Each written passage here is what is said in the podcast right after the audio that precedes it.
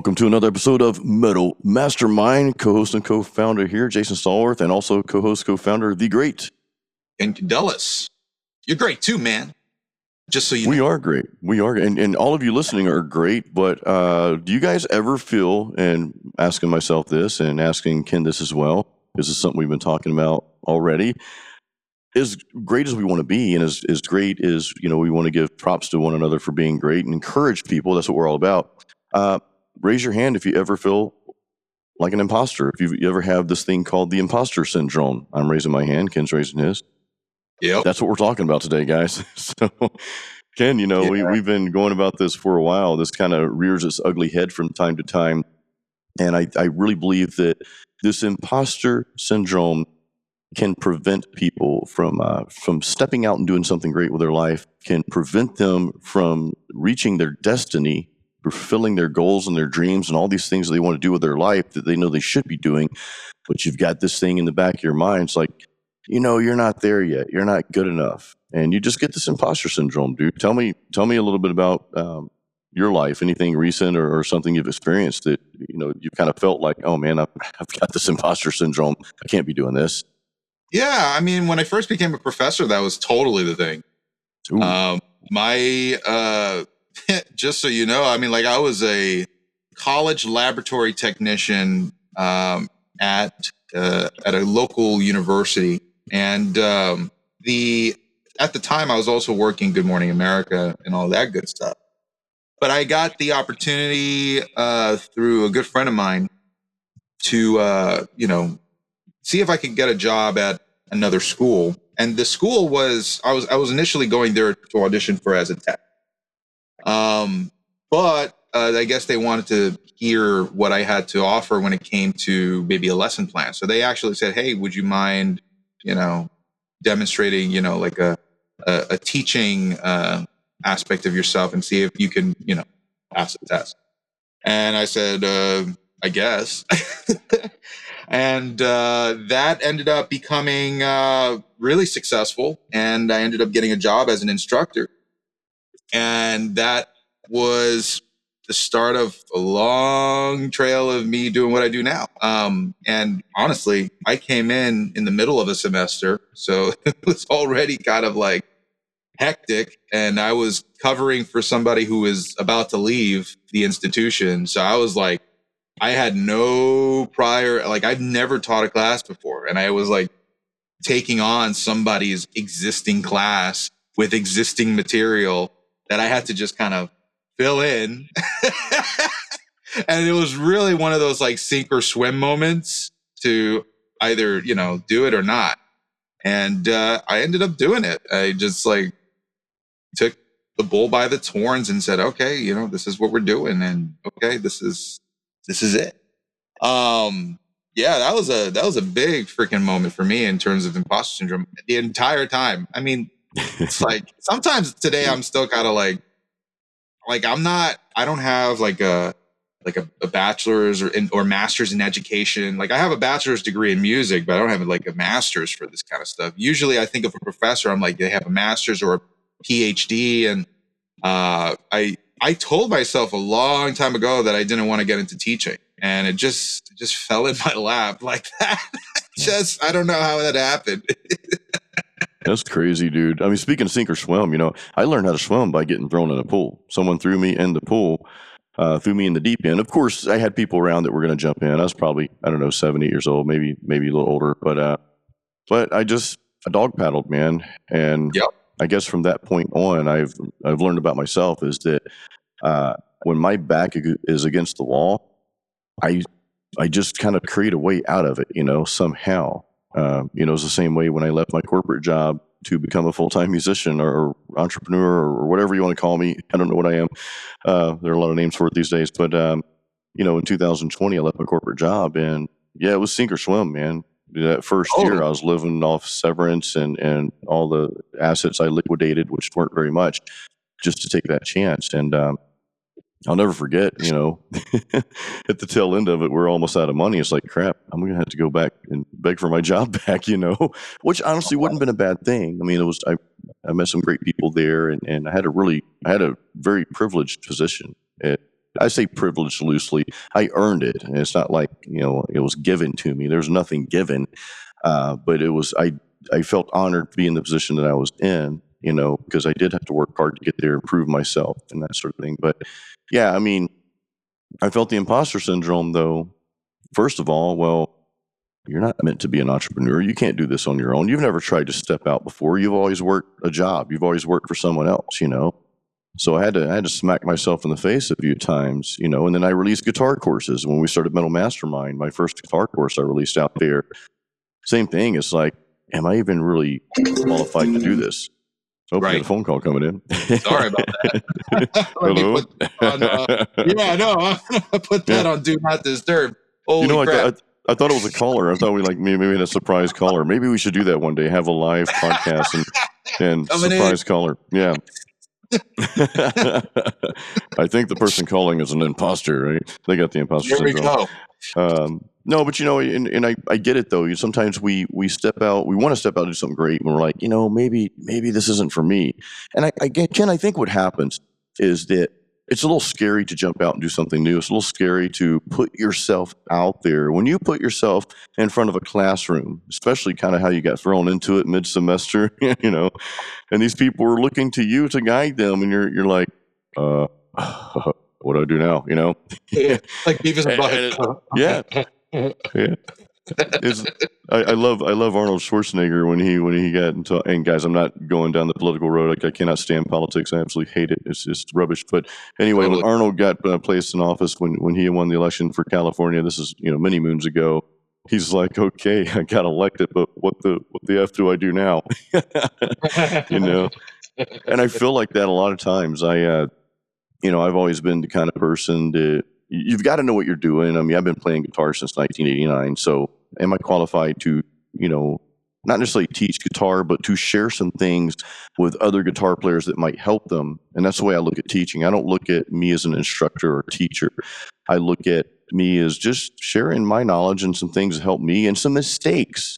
And I think that's a big part of doing something great with your life is also you know, sharing the good and the bad, sharing when you mess up. You know, you read the story of Michael Jordan, great basketball player, uh, you know, great just spokesperson and everything. But even though he held records for, for you know, making baskets or whatever, uh, we're not talking about weaving, guys. This is basketball. Kidding. Uh, even though he, he held some records for that, right? He missed far more shots than he made, you know, but yeah. that's stepping out and taking those chances. So, I want you to understand, everybody listening, is that don't be afraid of, of failing. You can only fail if you quit, if you don't do it. So don't be afraid of messing up. That's part of the journey. Um, to me, messing up is kind of like being in school, it's an education. You know, if I mess up today, right? Uh, well, that's just a lesson I'm going to learn for tomorrow. So, you know, don't don't allow yourself to have this imposter syndrome. Be prepared though ken right? I mean there and talk a little bit ken about before you got this position it wasn't like wasn't like you didn't have the knowledge to teach right? Yes your first time teaching but but give us some background before this happened. Um well i mean i was pretty knee deep into the industry at this point you know i had uh, a lot of things going on i was a monitor engineer for a band on tour I was working broadcast. I was doing live sound. I was doing some studio work. I mean, I was doing a lot. So uh, I was kind of all over the place, all over the all the time. And um, I mean, I took the gig um, at a point in my life where I was basically trying to decide and elevate my my my financial situation, um, which was pretty okay. But I didn't like the fact that freelancing all the time, I had nothing really predictable, which you kind of just get used to as an audio engineer or, you know, even like a cinematographer. If you're in the creative arts, you know, it's just a lot of freelance going along, going around. There's not a lot of full-time positions doing what we do. Um, so you kind of know that. So when a when a position like this kind of opens up and you're like, you know, you think about it, first thing that comes to my mind is like well, am I settling down? and mm. uh, I'm like, uh, I don't know. I don't know. But I also don't know what it's like to be on the other side because I've never had like a predictable schedule ever. so uh, that was uh, that was a big moment for me, and I, I I went with my gut for what I thought might be best for me in order to build my future, and that's where I made that decision. Um, honestly, it was a year later when uh, the pandemic hit and that was uh, that was the moment where I had to really make a decision of what I really wanted to do. But that entire year up till then, I was still doing everything else that I was doing outside of teaching too. I was still going to, you know, Good Morning America broadcast, which is a 1 a.m. gig till like I remember that 10 a.m. Um, I took the evening shift at the school to be, you know, able to go to GMA right after.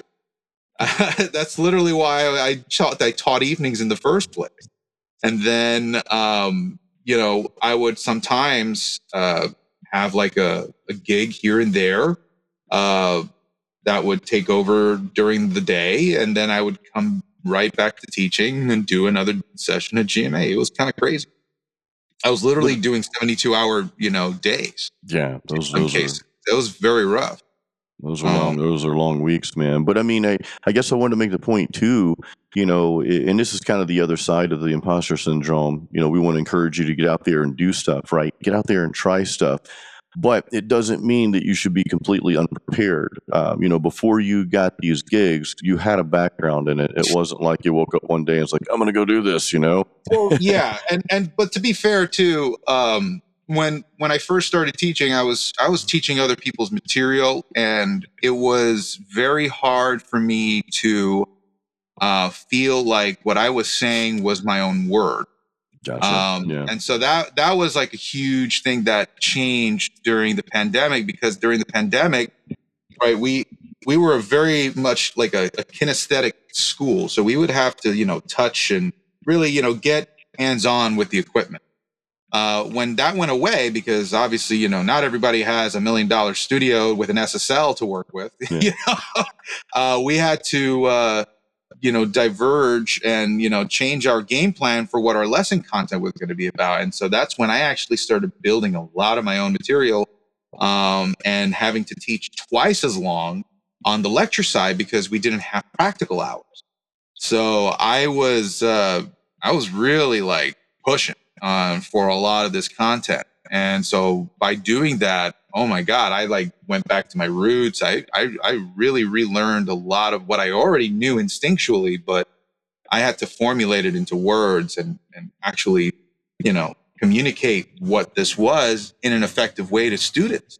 Yeah. Uh, that's when things really started to turn around for me as a professor because I had built my own content and I had built, and this was at the time when we started Metal Mastermind, not even like having any courses yet. We were just doing yeah. YouTube. YouTube and uh, yeah, so I was like, oh my gosh, this is this is a lot of stuff that we were doing. But I ended up uh, realizing in that moment that um, a lot of the things that I was doing as a as a freelance audio engineer uh, were kind of fleeting um, that's the thing about being an audio engineer. You got to be okay with is, you know, you're you're a you're a cog in the machine. You're not you're not the machine itself. So that's why uh, I focus so much more on Metal Mastermind and being able to you know teach. Uh, honestly, gave me the freedom to be able to do that. Uh, so it was kind of it's kind of backwards. People think you know professors mostly are settling down when they're getting a teaching position, but actually, many times it's the opposite. They are actually using that position to further enhance what careers they have. And now more than ever, there's a lot of uh, what we call adjunct professors, mm, which yeah. are uh, part time, and they're they're never given an opportunity to get tenure because the colleges are not interested in that. Right? They want to. They don't want to give people tenure. They want to give you know part time employees the position. So, and there's plenty of us who are looking for work. Um, so that's that's what we have to compete with, and that's why you know uh, I don't look at you know most of the things that I do as uh, as a permanent thing because you never know if it's if it's always going to be part time. It's like you know how can I how can I really say that this is where it's going to be for the longevity of my career? So this is why we do what we do, you know, because yeah. we we always believe in taking things into our own hands, you and I, Jason. So uh, that's that's where all of this comes down to. Um, and when it comes to you know feeling, you know, have I felt like you know I'm a professor now? Yeah. After a couple of years of doing it and going through the dirt, yeah, you know, you come out on the other side feeling like, okay, I know what it is like to be one and how to do it. And you know you become more comfortable. But in the beginning yeah it feels it feels scary and you don't know what you're doing. And it's the same thing when you're doing music. Same thing when you're doing art business it's all it's all the same thing it's a phase that um, never truly goes away because you know you can always compare yourself to somebody who has either better credentials better technique better everything and you're like, okay, well, that guy I think is, you know, the ideal person for this role. Uh, I don't necessarily fit that role in the same way that this guy does, but you do to somebody else, right? So that's, uh, that's the thing that we have to remember that it's not really our perspective that matters in this situation, you know? And um, if people look up to you, there's a reason. There's a reason for them doing that. And you're doing something right because of it. So, um, so that's what I would say is to not not be too um, don't get too much inside your head because getting inside your head is the easiest thing for us to do. We're, we're so self sabotaging that way. Um, you know, if you are you know making an impact in somebody else's life in a positive way, that's really enough. That really is enough, and um, you know that should be enough for you to know that you are uh, you are an influence. So, and it could be one, it could be ten, it could be a hundred, a thousand, whatever it is. Um, you you just want to make sure that you're doing good, and that's where I would say um, is the fine line of you know trying to get over this hump. I mean, but you know, again, it never really goes away. It, it kind of always sticks around with you. Some, something in the back of your head always goes like, "Am I really this person?" I think a lot of people uh, deal with that. You know, but you know, those are some great points. Um, you know, sometimes we compare ourselves to other people, and that's kind of how we can get pulled into this imposter syndrome in our mind because we're comparing yeah. ourselves to this person over here and that person over there. But Ken, you brought up a good point. Maybe there's this person that seems seems to be so great, got all, all the you know bells and whistles behind their name, the credentials, and yada yada uh, they park their hair nice and successful to the side and just have the perfect look or whatever, right? but that person, for one, is not you, and they're not going to resonate with everybody. They may resonate with the masses, right? They may resonate with with a mass group of people, but uh, but you're always going to have your own distinct personality, your own way of presenting things, and I believe if you stay true to that, which I know you have, uh, you're always like you just said, you're going to reach a, a specific audience as well. And guys, this all rolls into really every aspect of business and in life. If you're going for something in life, and I know we're you know we're going to talk musicianship here for a bit. If you're writing a song or you're, you're playing guitar and you want to write something, you want to write a piece of music, or your band, you want to you know record something or whatever, don't compare yourself to another band. Don't try to sound like this guitar player. Don't chase that tone. Who cares if the other person can sing higher than you? And don't try to mimic that. You've got to understand that if you're true to yourself, your your songwriting, if you're a solo artist or your band, if you guys are being true to yourselves, then you're going to attract a certain type of person just by being you right? By being the person that you were meant to be, being the best version of yourself, not comparing yourself to someone else, right? You're going to attract a certain audience. You're going to attract a certain person. So it's very important that that we stay true to ourselves. If we're out there comparing ourselves, then that imposter syndrome is always going to be looming over our head. Which is a cool totally song, yeah. looming over my head. You know, you know that that's so true, man. Uh, and we that's what we advocate for every day. You know, we say, uh, you know, create your own sound. That's that's exactly. been our motto for a while now here at Metal Mastermind. And you know, the reason for that being is we believe that every person has value in what they offer. Um, you know, how does, you know, one of your influences become the person that they are? Well, it takes time and it takes dedication and motivation to, you know, constantly do the grind and, you know, not to glorify the grind because the grind, you know, is many times an unhealthy way to do things. But you want to be able to uh, have a balance in your life, but also have, you know, a significant output on what you do towards your goals. Uh, that's really the, the the point of what we're trying to say there. And creating your own sound is not an overnight thing.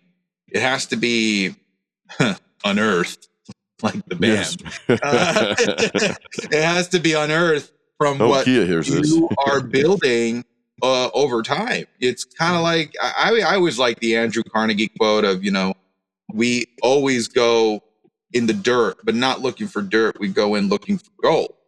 Um, you have to move like tons of dirt to find that gold, and that's kind of what making your own sound is like. All of this dirt that you're going through, there are your initial ideas, there the the lack of technique, it's your inspirations and the mimicking of those inspirations. It's a lot of things that you know you're fishing through in order to find something that you can truly call your own. Um, and it takes takes a long time. I mean, it could you know, for me, I, I find that now, like, I'm at a point where I really do have my own sound. And that was a, a really long time coming. So you got to be, you got to be understanding how, you know, things in life, I, we live in such an immediate gratification world now that these things don't happen that quick. They really don't.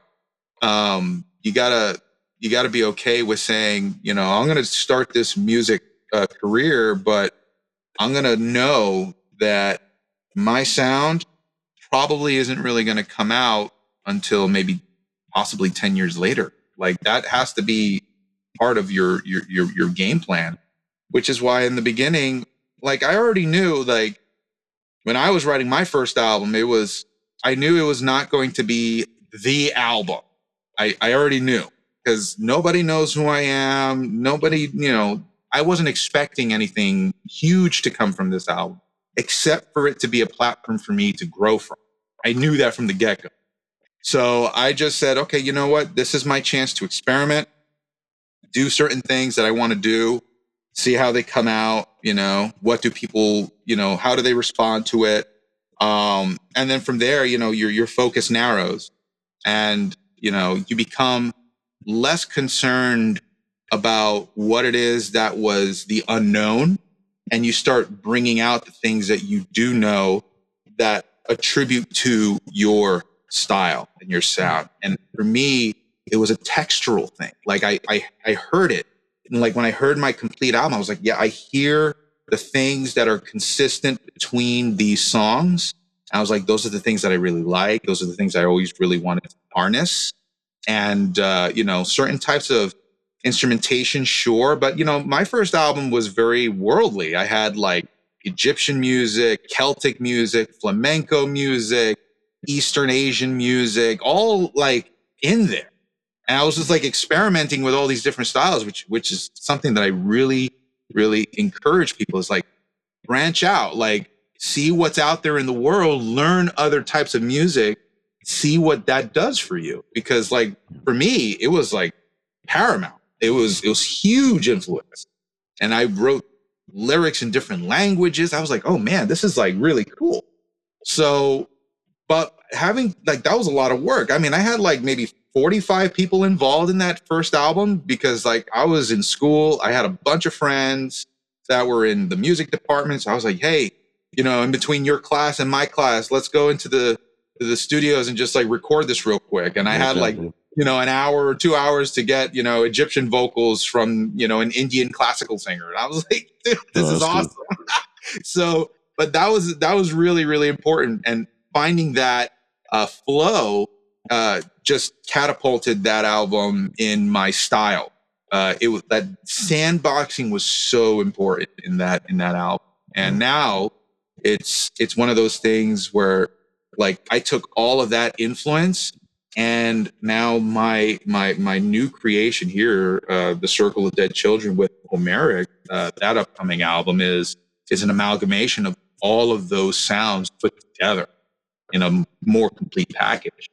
Uh, and that's what i define as cinematic metal now so it's very very cool. Uh, but yeah it takes time man. And that imposter syndrome it it it begins to subside when you become more confident in what you do, and that's where you have to, uh, you know, put patience and and, uh, and and an appreciation and diligence for for what you're trying to create. You brought up a good point too. You know, we're we're kind of in that instant gratification era, if you yeah. want to call it that. And I, I, really hope there's kind of a revolt against that because it's so damaging. Uh, and, and, I'm not saying technology is damaging. That's not where we're going. I, I love technology. Technology is just a tool, you know. Uh, us as people, we make decisions on how we use things and how we don't use them. And we make decisions on how much time we spend doing certain things and not doing certain things. Going back to your point, Ken, it takes time to build yourself, right? To build your skill set. But if we're wanting it right now and it's not happening right now, but that's what you're used to. You're used to that instant gratification. Well, you're probably not going to last very long, right? And you're going to always be on to the next thing. You know, I, I heard an entrepreneur saying this thing is Alex Hormozi talking about how people they'll start a business but then six months they're not getting any results. So, well, this must not be the thing. I need to jump and do something else. So they do something else. Six months, no results, and they do something else, and then all of a sudden they've wasted three years and have had no success. Yeah. Where they had had they just picked the one thing and stuck with it, they would have made some type of momentum. So you have to treat your talent like that as well, guys. You have to treat your your um, your skills as a vocalist, guitarist, drummer, whatever you do, mixing. Keep doing it. Keep pushing. You're going to get better the more time you spend with your craft and give yourself room to evolve. You know, every musician, no matter how great of a level you get to, you're going to evolve beyond that, right? And it might not always be singing higher or playing faster. It might be just kind of a, a different style that sort of forms within. Ken, you mentioned listening to all these different other styles, these, these worldly styles of music, and getting uh, getting other talent involved. Well, that expanded your palette so that kind of formed what you are now today as a musician, just as well as this entire recording of Homeric. Uh, you know, working with different people on the album and just your experience in general. Well, now when you start working on the next project, all of that's going to come into the picture as well. So you're, you're we're constantly evolving. So give yourself the time, be patient with yourself, give yourself room to evolve as a as a musician or anything, anything you're doing in life, guys, at your job, your business, whatever, your relationships. Spend time and and do it with grace you know? Uh, that's that's important too. Like paying the respect uh, mm, for the process. I think uh, a lot of people don't understand that you know if you don't make it within like you know six months to a year like they think they're an utter failure. And it's like dude you're just getting started. You have like so much time you know and uh, most businesses you know they don't even see profit within first two years. And you're expecting you know results in six months 12 months or like right. you know vi- virality you know like that's the thing too. It's like getting viral. It's like oh we want to get viral viral viral viral. But it's like you know can you sustain whatever it is that you capture through virality? Like that is another thing too. Like and is it the thing that you want people to make you viral about?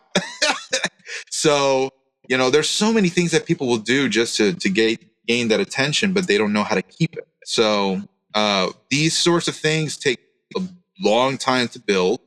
Uh, and you know you gotta you gotta do it with grace pay the respect that you know somebody who you know that has been doing this for a long time and then finally they blow up that's a yeah. that's a 10 year overnight success right I like know, that. like i always love overnight. that I always like that uh, that that that perspective because it's like yeah that's what they've been working on for a long time under the hood, and right. then you know finally once it's done and it's complete and they've had like all this you know going for them and they've built connections in the industry and they've you know gotten better at their craft they've done all this stuff to get to where they are now. It, that's what makes them more of a master of what they do you know? There's another viral.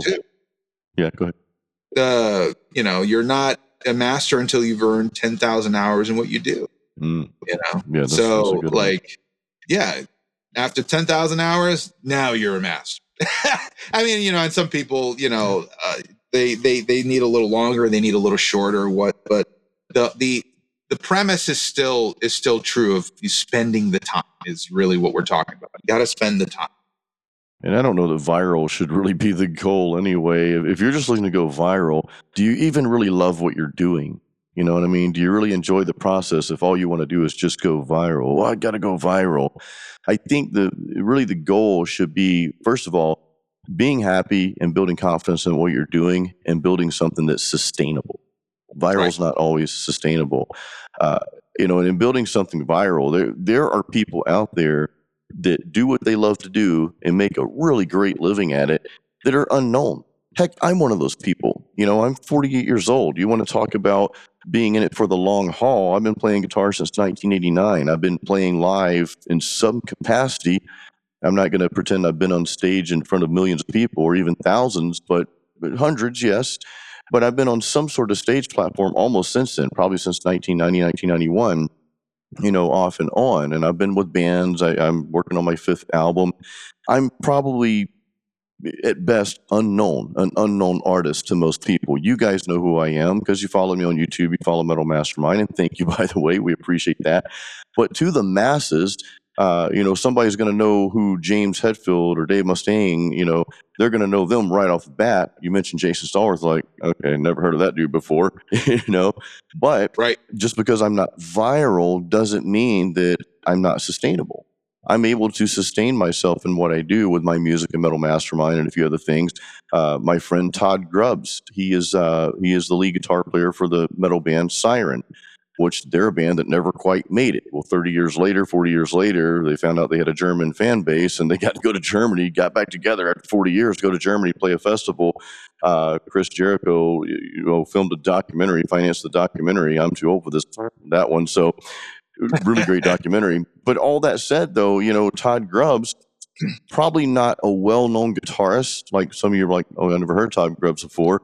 Lead, you know, lead guitarist for Siren, but he's got, I think, he's either has or has been on over 40 albums. And he also has his very own school of music right here in Brandon, Florida, where in, in the town, uh, neighboring town I live in. So he's successful and he's got a lot, you know, a lot of a lot of feats. He's got a lot of things he's done over the years and he's sustainable. But he might be somebody you've never heard of before, guys. So that it doesn't just because you're not popular, you, you don't have a million followers on Instagram or YouTube or whatever, that really doesn't mean a whole lot. I mean, it does. It's great if you have that, but don't think that that's what you have to have to be successful in something and be successful in what you do. Yeah, I love that. Sustainability is far more appealing to me than fame. Yeah. yeah. And um, I think for a lot of people, I think if you ask them, you know, would you rather have a million, be a million dollars and be unknown or have a million dollars and be famous? I think many people would choose be unknown and have the million dollars. Yeah. You know, because um, everybody knows that with fame comes a lot of attention and sometimes unwanted attention. So, uh, you know, fame is not necessarily the measure of success. It's it's really how stable are you with what you've created and that's that's a great measure of success and if you're doing better than you were yesterday that's another great measure of success you know yeah. um am, am am i where i want my project to be at its end goal no that's what the journey's about the journey is about working towards that and that's why you hear a lot about entrepreneurs and motivational speakers who talk about enjoy the journey because like the destination's not it. It's like it's what you do throughout that time getting to the destination that's really worth the destination. You know, um, it's like you know, you know, you look at the old couple that that's been around for like 60 years married and you're like oh man i want that and it's like yeah but what did they have to go through to get there yeah. You know, they had to go through all the fights, they had to go through all the loving, they had to go through, you know, kids and, you know, all this kind of stuff. And like you, you know, you don't really think about that until, you know, you go through it yourself. And that's why we call it wisdom, because like wisdom is looking back and knowing. Uh, knowledge becomes wisdom. It's it's like set wisdom. It's ingrained knowledge. Uh, that that that kind of stuff is always interesting to me. And that's why I've always felt like, personally, I was always an old soul in a young body. Yeah, you're um, an old soul, dude. Because I've always, I've always, uh, I've always liked, you know, older folk. yeah.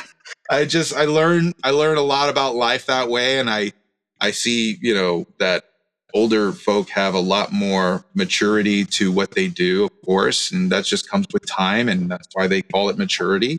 Um, these sorts of things, you know, the things when you're young and that are exciting and you know daredevilish or whatever, and you feel like everything has to happen now.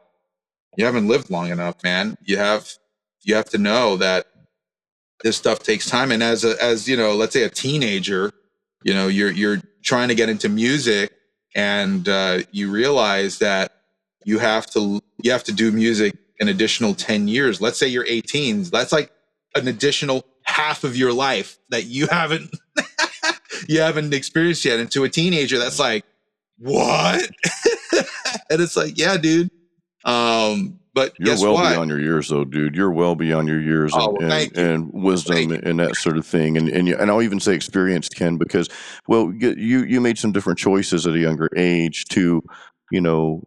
And I'm not going to say you didn't do the party life and all that. And I didn't know you back then. And God knows I did plenty of that stuff. But, uh, you know, you made choices to get into something, to get into the music career, the audio engineering, that industry. You've always been part of that. Um, I can't say that. You know, I've always been a musician, always been part of it, but but I didn't make it my life in my younger years. I mean, I didn't really make it my my life until a few years ago. Again, you're talking to a 48 year old old man here. So I want to make a point real quick though. You you mentioned, uh, and I just thought this was interesting. You, you mentioned the couple that's been together for 60 years. Oh, I want that man. They're loving and all that.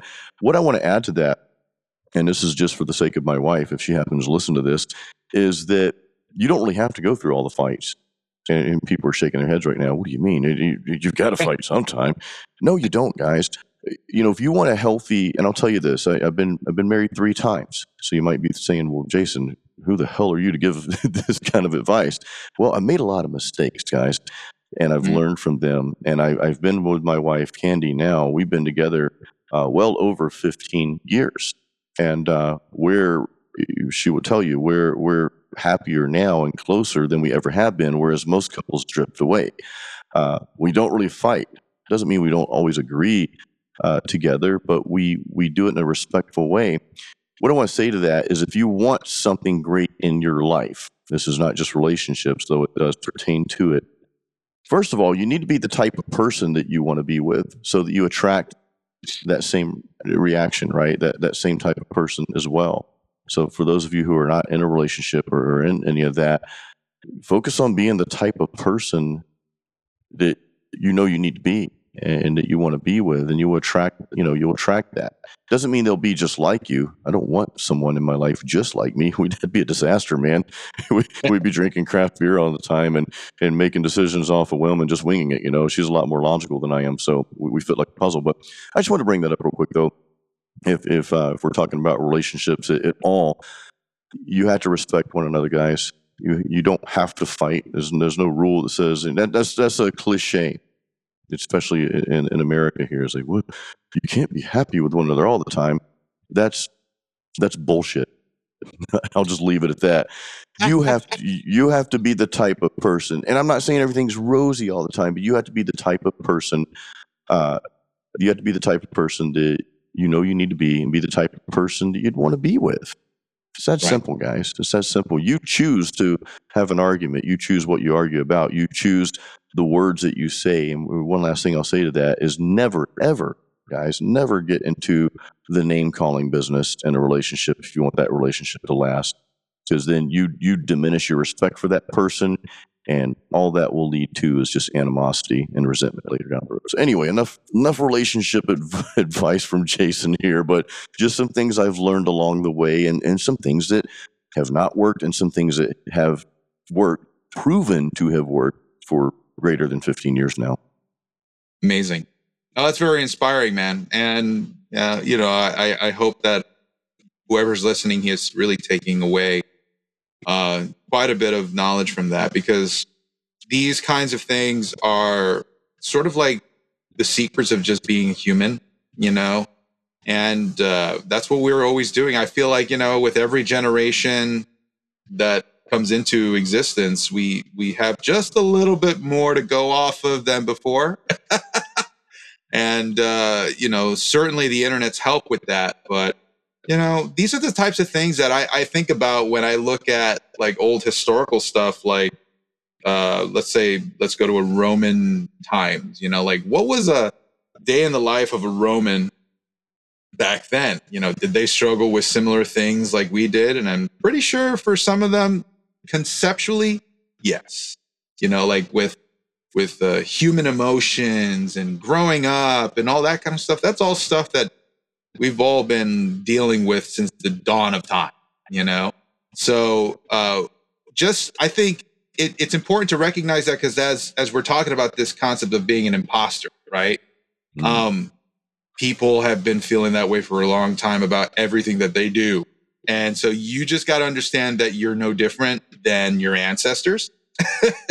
and uh, sometimes maybe, you know, asking an older person about their experience or someone you're close to who's maybe gone through a similar thing like that's what that's what it's good for you know and talking to people who have a little bit more experience than you is a is a great benefit. That's why we we do things like learn and go to school and you know try and figure out better ways for the future because we don't want to you know repeat history, right? And you know, of course, history doesn't repeat; it rhymes, all that crap. But you know what? If you're not aware of what happened before, you'll you won't make the necessary decisions to change what could be in the future. Right. And that is applicable to everything, everything. So, you know, everything you, you know we're saying here also i mean like take with a grain of salt everybody has their own path nobody's going to be the same exact path so you're always going to have to figure out what's best for you but i think there's a couple of generalities that we're talking about today that I think are still very, very applicable to to what we can take away for our own daily lives. And I hope that that's making uh, a connection and resonating. Uh, but Jason, I mean, you know, as you're coming close to, uh, well, you actually told me before we got on this podcast that you, you're pretty much finished with your your your album, and you know, you consider yourself, I know uh, for sure, a musician. But uh, tell me how it was like trying to go about mixing this um, album on your own. I, I, let's say, you know, did you did you struggle with this imposter syndrome as you were doing the mixing? I the thoughts would come in during mixing process, but I would just send them away. Um, and I I had to keep reminding myself that do I like what I'm hearing? And it doesn't matter what some other professional mixing engineer would do or wouldn't do. Doesn't matter, right? Do I like what I'm hearing? and that that was kind of my approach. Now, uh, the thing about mixing, and I'm, guys, I'm not the I'm not a professional mix dude. uh, in other words, I would not allow someone to pay me to mix their song or album. You know, because I, I, don't think I would do it justice. I would I would hand that off to Nick Z. You know, our our, our mixing and mastering guy in a heartbeat. Um, by the way, uh, Nick, I want to just shout out Nick Z's course. Head over to metalmastermind.com, and uh, he's got a mixing course there um, Metal Producer Overlord, the mixing series. Phenomenal course. You guys will learn a lot in that because he goes through four different scenarios. So just taking some advice from him and conversations he and I had, and, and we don't see eye to eye on everything. I'll just I'll just throw it out there now. But they're not things that are right or wrong. That they're just differences, right? Because we talked about some things, uh, just perspectives and preferences. That's all it is. But no, I, I went into it. I was going to have him mix it uh, I ran a campaign, a crowdfunding campaign for the post processing and on all that good stuff. And, and I got enough for the mastering. Nick Z is mastering the album, right? And I got enough to cover the artwork and some other things. But mixing is quite, mixing can be, and it should be expensive. Okay, if, if, if somebody if somebody says, "Yo, I'll mix your album for hundred bucks," man, you know, you, you probably don't want that person mixing because yeah they're, they're not a professional. I'm sorry. A professional is going to charge you, and they they rightfully should charge you for that process. That's a that's a very detailed process that they're going through, and there's you know sometimes there's back and forth and that sort of thing. Uh, but to, answer your question, Ken, I got off track here. Um, I just I just I was comfortable mixing it myself. What made me comfortable with it is because as I'm recording everything, I'm recording in my home studio here, so I'm also mixing as I go. I mean, to an extent, I think we all kind of do that, but like if I'm if I'm recording my guitar tracks to some drums, right? I'm going to go back and I'm going to mix it right away because I want it to sound good. I want to hear what right. it's going to sound like. And I feel like right. if you don't mix, what do you call it? Top down mixing. I feel like if you don't mix along the way, then I don't know that your performance is always going to be uh, par. What I will say is I, I kind of had a partner in mixing, um, Cameron Fleury, the drummer uh, from Canada, really awesome drummer. He mixed the drums. Um, he originally recorded the drum tracks two and a half years ago when I started working on this album, which there are a lot of changes that happened. Uh, so I had him, I resent him the files. I had him remix to his today's standards because I know over the past two years, remember, guys, we just talked about this how we evolve, how we grow, how we get better. Well, Cameron does this for a living, you know, or, or at least I think he does it for a living. He does. He's he's always on the drum set. He's always in the studio. He's always uh, recording and mixing for other people. So I'm like, you know, since I'm mixing this myself, and this is a bit unorthodox, Ken, since I'm mixing this myself, I don't really want to mix the drums. I want Cameron to mix them. So I had him remix his drums that he recorded two and a half years ago that he sent me, and I used his mix in there. Mm. Uh, you know, after Nick Z listened to it for the mastering, he's like, hey, if you just change one slight thing on the overall drum track, this EQ change, that might make it a little bit better. So I just did that. But anyway, it was it was actually a fun process.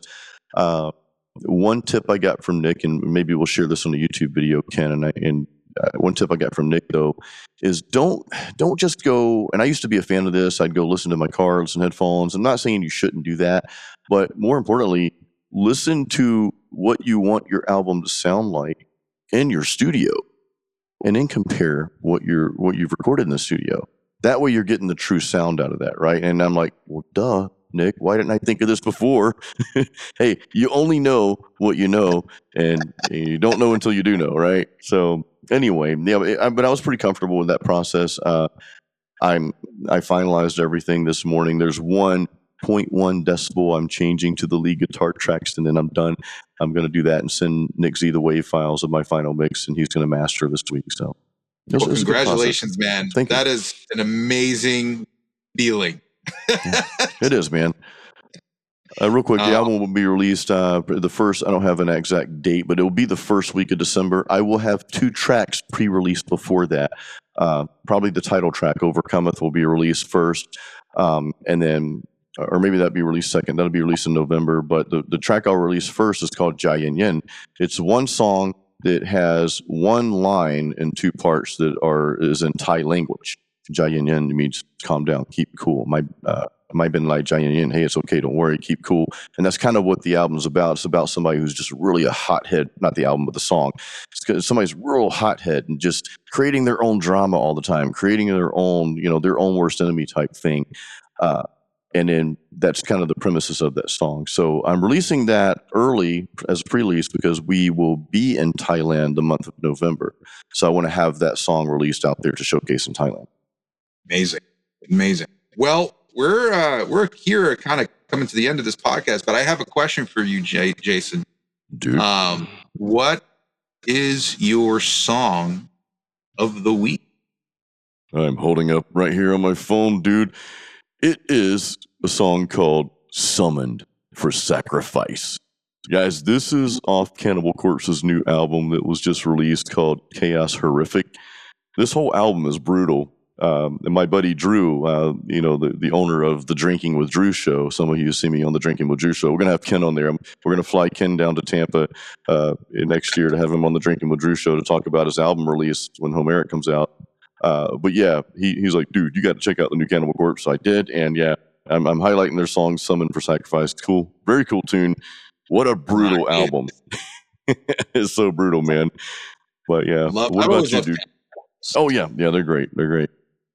Uh, this week, I'm choosing um, the Psalms of Lydia by Nevermore. Oh, good band, dude. I love good Nevermore. Band. Nevermore is such a great band. And the Psalms of Lydia, I've always loved the guitar work of Jeff Loomis in, in Nevermore. So I'm just yeah. enthralled by this one. um, That's awesome, dude. Yeah. So I wish uh, you know, rest in peace to Warrell Dane. He was such a great Yeah. Singer too. Um, Great vocalist, dude. had a had a operatic background and really provided a unique sound. Uh, talking about you know finding your own sound. I mean, like this this guy was he was his own sound. That was an amazing. He was. He he didn't sound like anybody else, you know. And I'm not. I hate to say that, but some metal bands do kind of sound the same. It's like you you know sometimes you, you heard one of this certain genre, you've heard them all type of thing. But uh, yeah, Nevermore just they had their own thing going on, man. Uh, they, Yep. I, I feel the same, and I don't want to get into this too deeply because we're at the tail end. But I feel the same about Tom Englund of Evergrey, uh, the metal Oh, band yeah. from Finland. They they really have their own subgenre of metal. Um, really like your album Homeric, dude. You know, to circle back around to that. Uh, you know, you have your own sound. It doesn't it doesn't sound like anything else. You know, you kind of created your own thing. So we we say that to come back to guys. Create your own sound, like we always say on this podcast. We always say this on our YouTube videos uh, and our emails to you. We encourage you to do this. Um, by the way, if you don't have our free stuff, guys, go to metalmastermind.com slash join get our free musician guide. We've got like a songwriting guide. We've got like a dude, I forget what all we have in there. We've got like three studio guide. We've got like three different guides in there. Um, and you'll get access to our Discord as well. So yeah, metalmastermind.com slash join. Uh, of course, you can always also check out our courses at metalmastermind.com. But guys, thank you for listening in. I hope this podcast helped you, hope it enriched your lives. And until the next time, as always, create your own sound.